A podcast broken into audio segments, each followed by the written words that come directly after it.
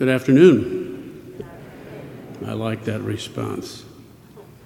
Some years ago, I joined a Bible study group headed by an evangelical fundamentalist to better understand them. At one point, we inevitably reached the subject of justification when he said, If you don't accept Jesus Christ as your Lord and Savior, you are going to hell. As the token Catholic, I slowly raised my hand and I could see the nervousness in his eyes. I asked, Does that mean that all 1.6 billion Muslims are going to hell? After squirming in his chair, he sheepishly and quietly said, Yes. Well, I said, we Catholics believe in letting the bigger decisions up to God and kind of think that 1.6 billion souls is one of those bigger decisions. I must admit, there was a little sarcasm in the.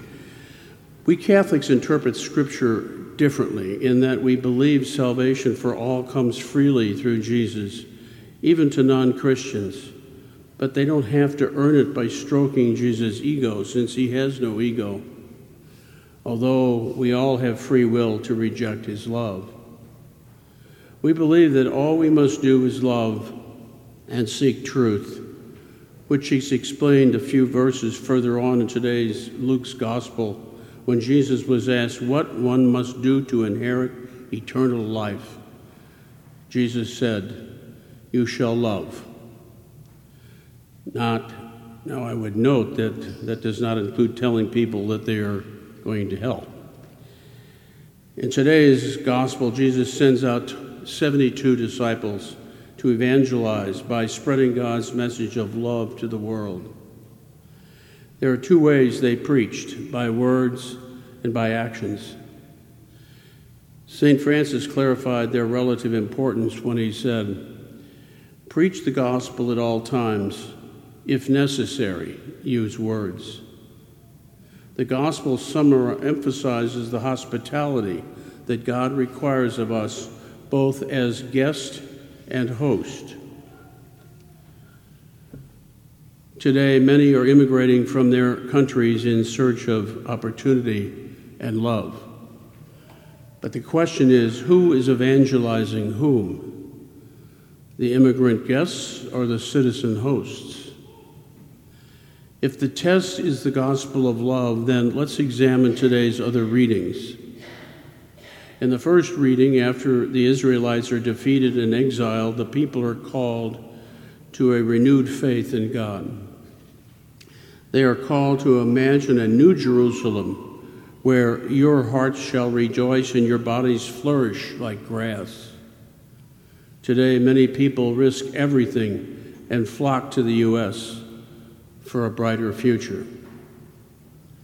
In the second reading, Paul writes to the Galatians about their over a legalistic approach to requiring circumcision to enter the kingdom. In the first century, one had to be a Jew in order to be a Christian. The Catholic Council of Jerusalem in 50 AD eliminated this requirement thus opening Jesus' love to all, regardless of faith belief. Today, our country is uncontrollably open to all, including legal and illegal immigrants. But why are there so many illegal immigrants? There are two reasons, both of which are destructive. First is the failure of immigrant home countries they are often driven out because of bad economic and legal systems. Once on the Reforma Street in Mexico City, I observed a policeman accepting a bribe for triple parking. A dual citizen friend standing next to me said, You don't approve, do you? Not really, I said. He said, Then you don't understand the culture. Mexico is ruled by Napoleonic law, which has little literal interpretation of statutes, with no court precedents for changing interpretation, and little rescinding of laws. The result is no one can live a day without breaking the law. The solution is trading services strictly within one's family and through bribery in a close circle. Both compromise economic freedom, which accumulates the wealth in the hands of a few, eliminates the middle class, and leads to more immigration abroad. Second is a failure of our country. We are not enforcing our borders to maintain our sovereignty, which is one of the very reasons immigrants come to the U.S. Our immigration laws have not kept up with the increased influx of immigrants, resulting in an enormous number of undocumented workers. Over 25 years ago, I unknowingly hired an illegal immigrant for services. Later, I learned that he and his wife were Catholic, had seven American born children, but were not married, fearing their public marriage would risk deportation. Though they originally broke the law, what was he to do now without hurting his legal children? The untenable tension between unsecured borders and outdated immigration laws puts families at risk, discourages Catholic marriages, invites exploitation of workers, encourages trafficking in children, women, and drugs, and threatens our national sovereignty and security. So, how are we personally challenged?